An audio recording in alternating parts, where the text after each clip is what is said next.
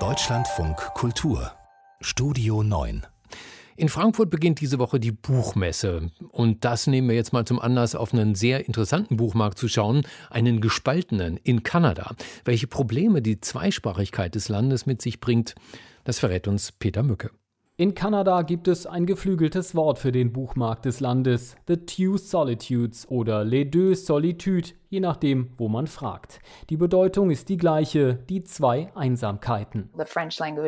Die französischsprachige Buchindustrie ist eine komplett andere als die englischsprachige, sagt Gillian Fizet. Sie hat als Chefin des Organisationskomitees die nicht ganz leichte Aufgabe, einen gemeinsamen Auftritt Kanadas als Ehrengast der Frankfurter Buchmesse auf die Beine zu stellen.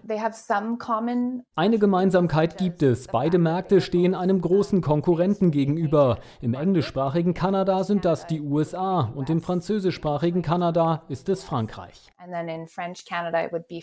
Besonders der englischsprachige Markt, der rund drei Viertel des Umsatzes ausmacht, hat zu kämpfen. Der große Nachbar im Süden dominiert die Buchhandlungen, sagt Kate Edwards von der Association of Canadian Publishers, dem englischsprachigen Verlegerverband. Gerade für kleine Verlage ist es schwierig, überhaupt in die Regale zu kommen, besonders mit neuen Autoren. Die Buchläden fokussieren sich eher auf die US-amerikanischen oder britischen Autoren, die eine ganz andere Marketingmaschinerie hinter sich haben.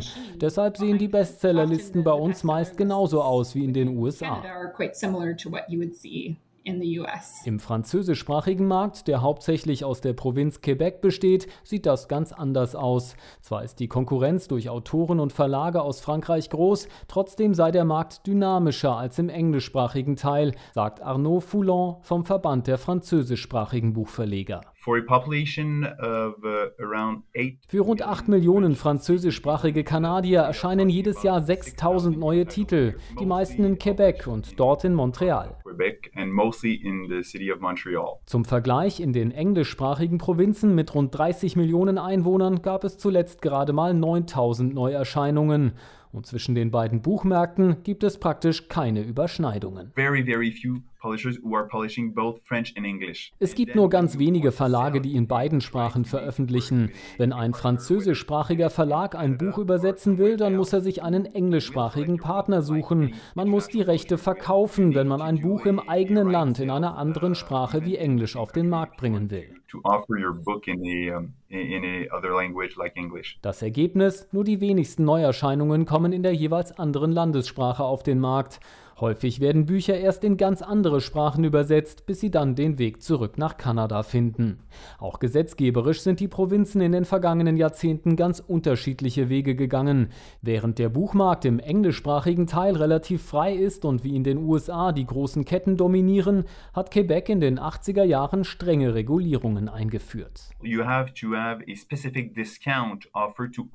Die Verlage müssen allen Buchhandlungen die gleichen Rabatte geben, egal ob große Kette Versandhandel oder der kleine Buchladen um die Ecke. Dazu kommt, Schulen und Bibliotheken müssen ihre Neuanschaffungen von lokalen, unabhängigen Buchhandlungen beziehen. Das führt dazu, dass auch in kleinen Orten Buchläden überleben können, selbst wenn es nicht so viele Leser gibt wie etwa in Montreal.